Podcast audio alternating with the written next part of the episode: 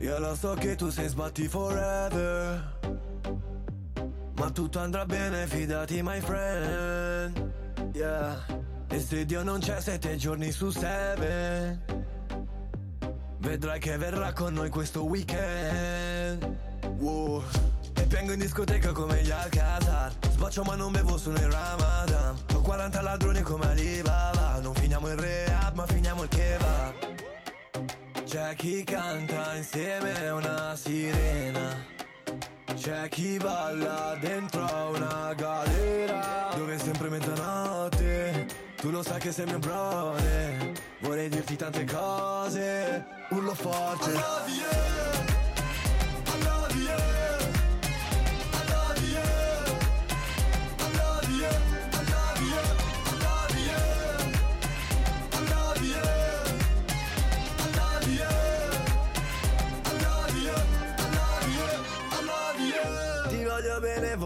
volerti bene I love you, te quiero, بحبك je t'aime Si muore da soli, si vive together gang, gang, gang. E a che serve il sangue, la guerra e la hand Yeah, yeah, yeah Ti sento come se non ci fossero muri Ti sento come se non avessi più dubbi Ti mando un pezzo, premi play, metti le cuffie e fuggi Sto arrivando da te, Gali libera tutti non moriamo mai, non moriamo mai, neanche se fai pom pom. L'effetto che fai, l'effetto che fai mi manda nel vuoto, dove è sempre mezzanotte. Tu lo sai che sei mio brother, vorrei dirti tante cose, urlo forte. I love you,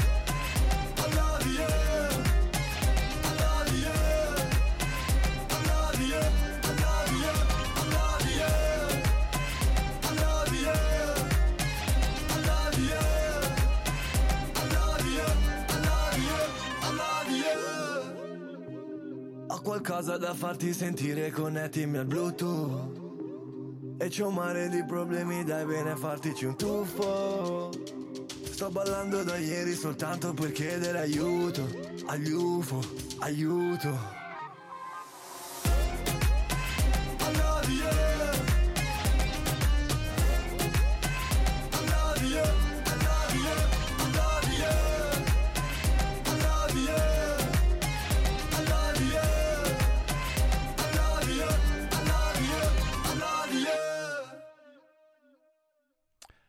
10.40 minuti, Itaca, Radio Popolare, Itaca il contenitore del sabato mattino di Radio Popolare, questo era Gali I Love You, il eh, titolo del suo brano.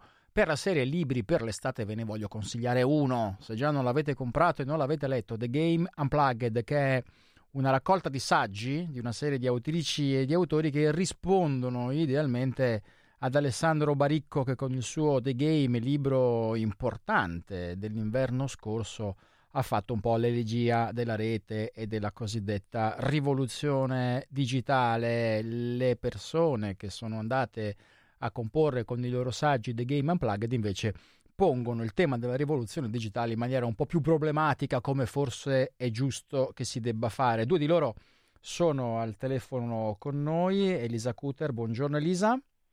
Ciao. E Francesca Coin, buongiorno Francesca. E buongiorno a voi. Dimmi se ho messo bene l'accento sul cognome perché lo sbaglio sempre. Ah, perfetto. Ok, bene, vedi, a 50%, a 50% giusto, 50% sbagliato, cercherò di ricordarmelo per il futuro, fare sempre giusto. Elisa, tu hai scritto del femminismo e della rete, della rivoluzione digitale. Cosa c'entra The Game con il femminismo? Sì, ecco, diciamo che io eh, partivo dal presupposto che quando si parla di rivoluzione digitale, soprattutto per come lo fa anche Alessandro Baricco in The Game, c'è una grande euforia e un grande accento posto su quello che è il contributo maschile, anzi si dice, um, non so, cioè Baricco dice esplicitamente che non ricorda nomi di donne che hanno partecipato a questa, a questa grande questa rivoluzione, che poi è una rivoluzione anche antropologica, per lui soprattutto almeno questo è, il, ehm, è un po' il, il, focus del suo argomento. E mi interessava vedere invece, eh, cioè intanto confutare questa idea perché penso che le donne o comunque il ruolo delle donne, anche se magari non ci sono nomi così, premi- mm, così prominenti come eh, se pensiamo ai grandi, quelli che lui definisce i visionari della, mm, della Silicon Valley, c'è comunque un grande apporto del femminile e eh, in termini anche non necessariamente positivi, entusiastici, nel senso che la rivoluzione antropologica di cui parla lui è anche una, una rivoluzione che poi apre le porte a quella che è l'erosione fra il tempo del lavoro e il tempo della vita, a quello che è un grande mh, mm, impiego di forza lavoro molto più disponibile rispetto a quello che c'era una volta in cui appunto almeno una parte della popolazione che poi era tradizionalmente quella femminile poteva eh, stare a casa occuparsi del lavoro riproduttivo e queste sono conseguenze che eh, quindi sul nostro immaginario hanno una hanno, sul nostro immaginario anche poi sulla nostra vita quotidiana ehm, hanno delle grosse conseguenze. Quindi mi interessava sia evidenziare il contributo delle donne e del, di come è cambiato il mondo del lavoro grazie all'ingresso delle donne nel mondo, nel mondo pubblico e eh, in qualche modo vedere anche la dialettica non sempre mh, mm, insomma, ottimista eh, di, questo, di, questo, impiego massiccio di quella che è l'intera popolazione eh, mondiale o comunque dell'Occidente. Tu citi, mio...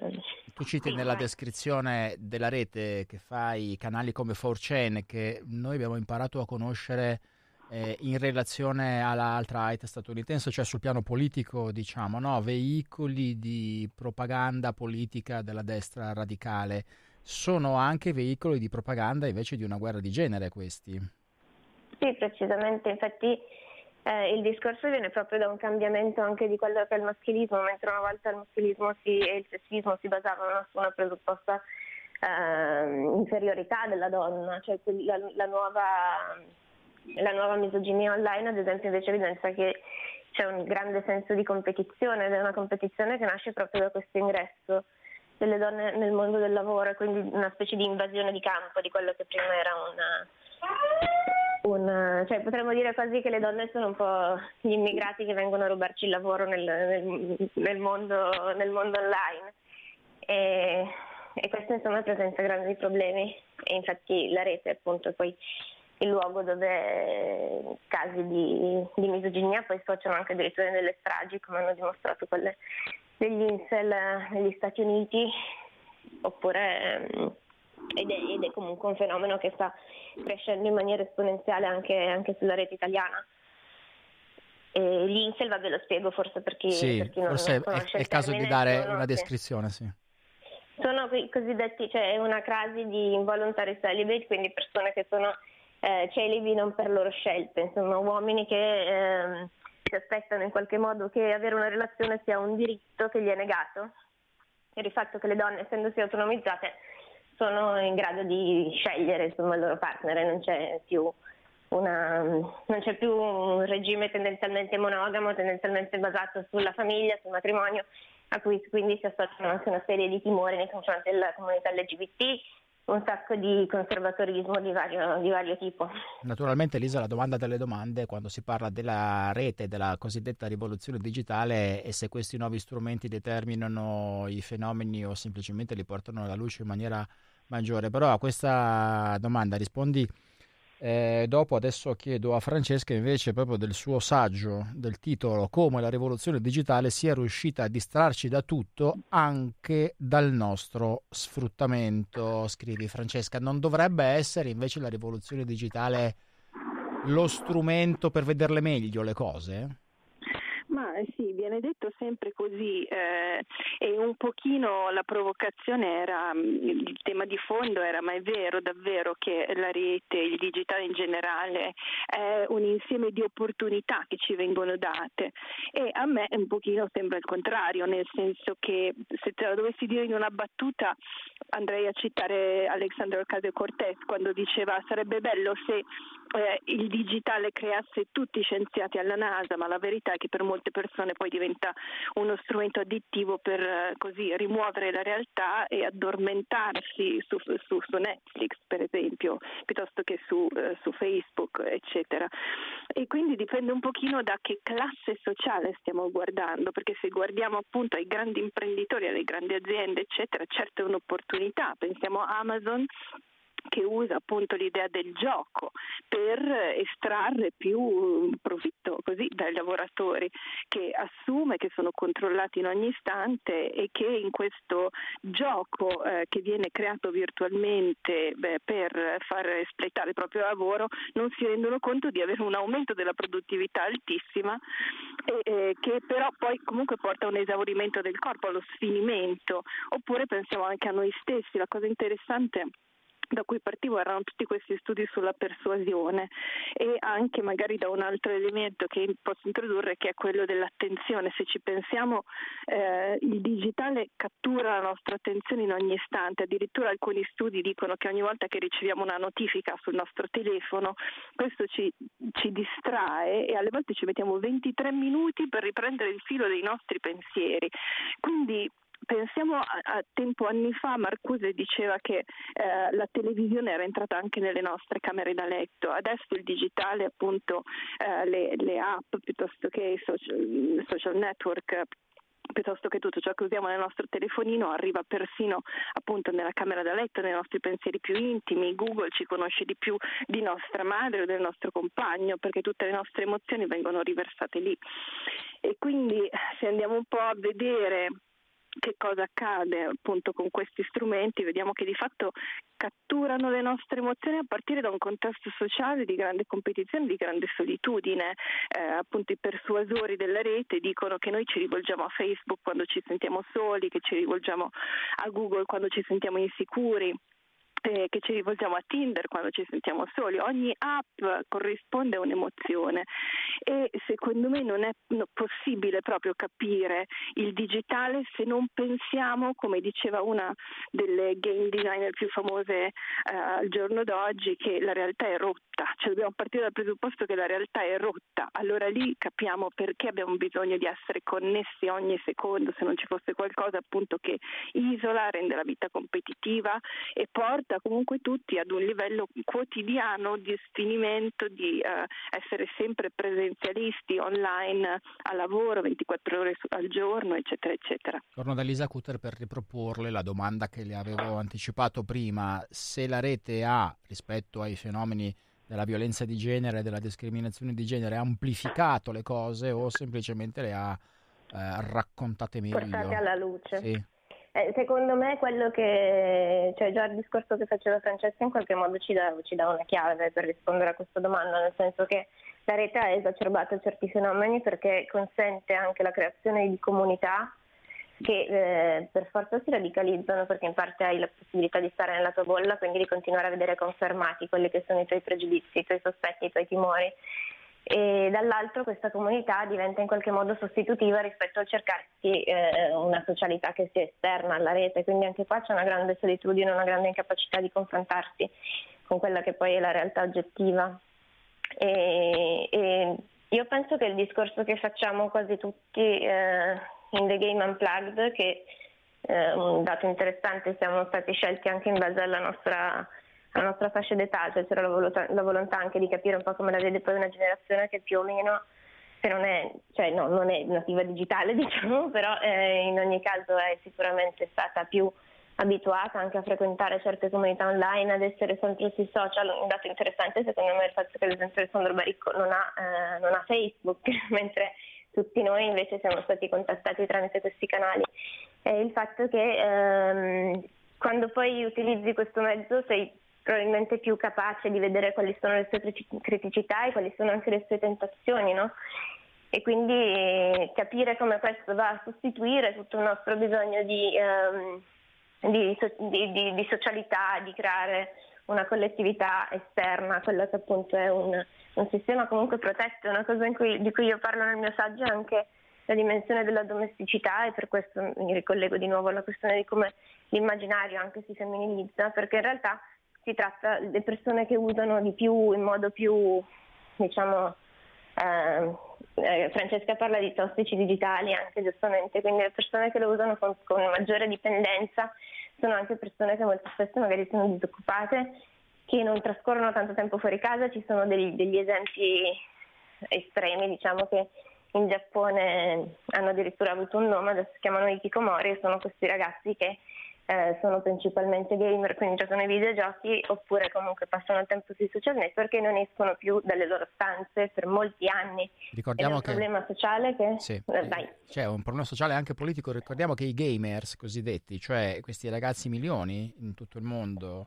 poi sono collegati in rete e sono uno dei serbatoi, a proposito, facevo prima un cenno alla, alla destra radicale statunitense, l'alt-right, no? sono uno dei serbatoi di base da cui questa propaganda è partita, su cui l'azione in rete della destra trampiana ha avuto maggior successo. Chiedo a entrambe, Francesca Coin e Elisa Cutter, ricordiamo due delle autrici di The Game Unplugged, del libro di cui parliamo questa mattina, qual è l'uso che fate voi della rete? Francesca. Eh, è una domanda interessante perché eh, distinguerei in due modi, c'è l'uso che facciamo noi, c'è l'uso che viene fatto su di noi, pertanto una sfera che va introdotta, che si ricollega a quello che diceva Elisa, è, è la sfera lavorativa, appunto, sia nella disoccupazione che nell'occupazione, adesso si lavora sempre più da remoto, è un uso che non facciamo per scelta, ma che ehm, appunto il lavoro da remoto consente di operare a distanza. Le cose interessanti sono che se andiamo a vedere gli studi su chi lavora da, lavora da distanza, molto spesso eh, questo appunto è stato presentato per tornare al genere come un'opportunità per le donne anche di conciliare famiglia e lavoro, però in realtà se andiamo a vedere gli studi si dice che chi lavora da remoto ehm, per ripagare di questa opportunità di non entrare nel posto di lavoro lavora sempre di più, quindi lavora molto di più, è sempre presente, sempre attivo e, ehm, e, e eh, le eh, eh conseguenze sono spesso più solitudine e più iper per lavoro. Quindi questo è un uso del digitale che viene fatto appunto nonostante la volontà e l'altro uso appunto è quello di una socialità, che poi le due cose sono quasi inevitabili perché nel momento in cui uno interagisce meno dal vivo con la società, con i colleghi, eccetera, cerca un compensativo, ha bisogno di un compensativo. E pertanto eh, c'era questa eh, ragazza che cito che faceva l'avvocato a Silicon Valley che aveva eh, una dipendenza da cocaina molto forte che eh, dice nel momento in cui mi hanno arrestata eh, mi sono resa conto che non avevo più nessuno di chiamare perché avevo passato gli ultimi anni a lavoro e quindi appunto questi sono due due usi. Poi l'altro uso è L'altra conseguenza è che nell'essere appunto sempre connessi eh, la nostra schedatura, il nostro profilo è ben noto, se pensiamo anche alla moneta digitale, queste sono modalità di esercitare sostanzialmente un controllo a 360 gradi su ciò che tutti fanno e quindi eh, da un lato questo porta un fatturato altissimo per le aziende eh, che eh, appunto lavorano sul digitale e dall'altro eh, porta a un contesto di isolamento che è il caso degli Kikomori eh, che diceva Elisa eh, nell'esempio sublime, eh, però appunto è una condizione abbastanza diffusa. Mm, le carte di credito e il digitale consentono di vivere perfettamente restando a casa, ti fai portare la spesa, eh, interagisci eccetera, ma che conseguenze ha questo sul piano della, eh, dell'interazione sociale, delle paure, delle fobie della società e quindi arriviamo alle alla destra radicale in modo abbastanza semplice in questo modo. Ancora secondo me è un discorso fortemente di classe, a chi porta opportunità e a chi porta invece appunto eh, una solitudine esasperata con paure che rimbalzano nella testa senza avere un canale di sfogo. Ti, ti propongo la domanda, come lo usi tu il digitale? Eh, io lo uso in entrambi i modi, cioè lo uso appunto esattamente come ho detto, cioè penso di essere proprio una, uh, un esempio calzante di questa cosa qui. Lo uso per lavorare da remoto e lo uso come compensativo e lo uso di più nei momenti di solitudine. Uh, uso il digitale di più quando non conosco il mondo attorno a me. Eh, come proprio um, chiamata di c'è qualcuno lì fuori che ascolta, c'è qualcuno con cui parlare, un po' così. Grazie, lo chiedo anche a Elisa, Elisa Cutter. Come sì, lo usi il eh, digitale? Ha ragione, purtroppo eh, quello che dice, che dice, Francesca, soprattutto poi non credo che cioè, gli appelli al cercare di autolimitarsi sono sempre limitati, nel senso che poi possiamo cercare di limitare la nostra presenza online quanto vogliamo, ma non cambia il fatto che siamo costretti a farlo per una serie di motivi.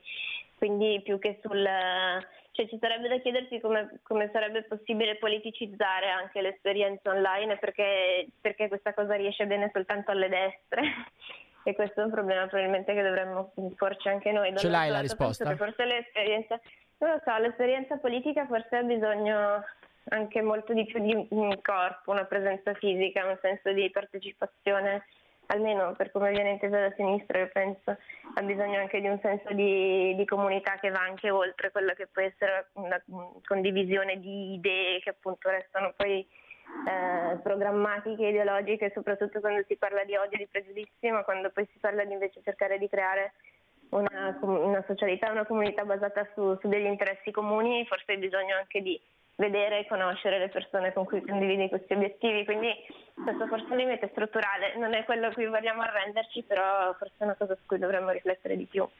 Grazie Elisa Cutere e a Francesca Coin per essere state con noi questa mattina. Vi ricordo due delle autrici di un libro collettivo pubblicato da Einaudi, uno dei nostri consigli per le letture dell'estate, The Game Unplugged, che è la risposta a The Game di Alessandro Baricco. Grazie a tutte e due, buona giornata.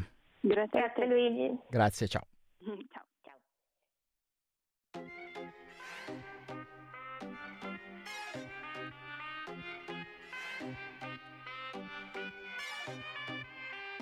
Io lo so che tu sei sbatti forever.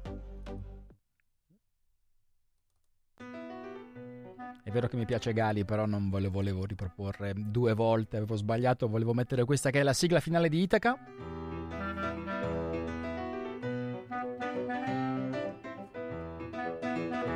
Sono arrivate quasi le 11, quindi la puntata di oggi finisce qui. Vi lascio al resto della programmazione del sabato di Radio Popolare Popolare Network. Buona giornata, buon ascolto.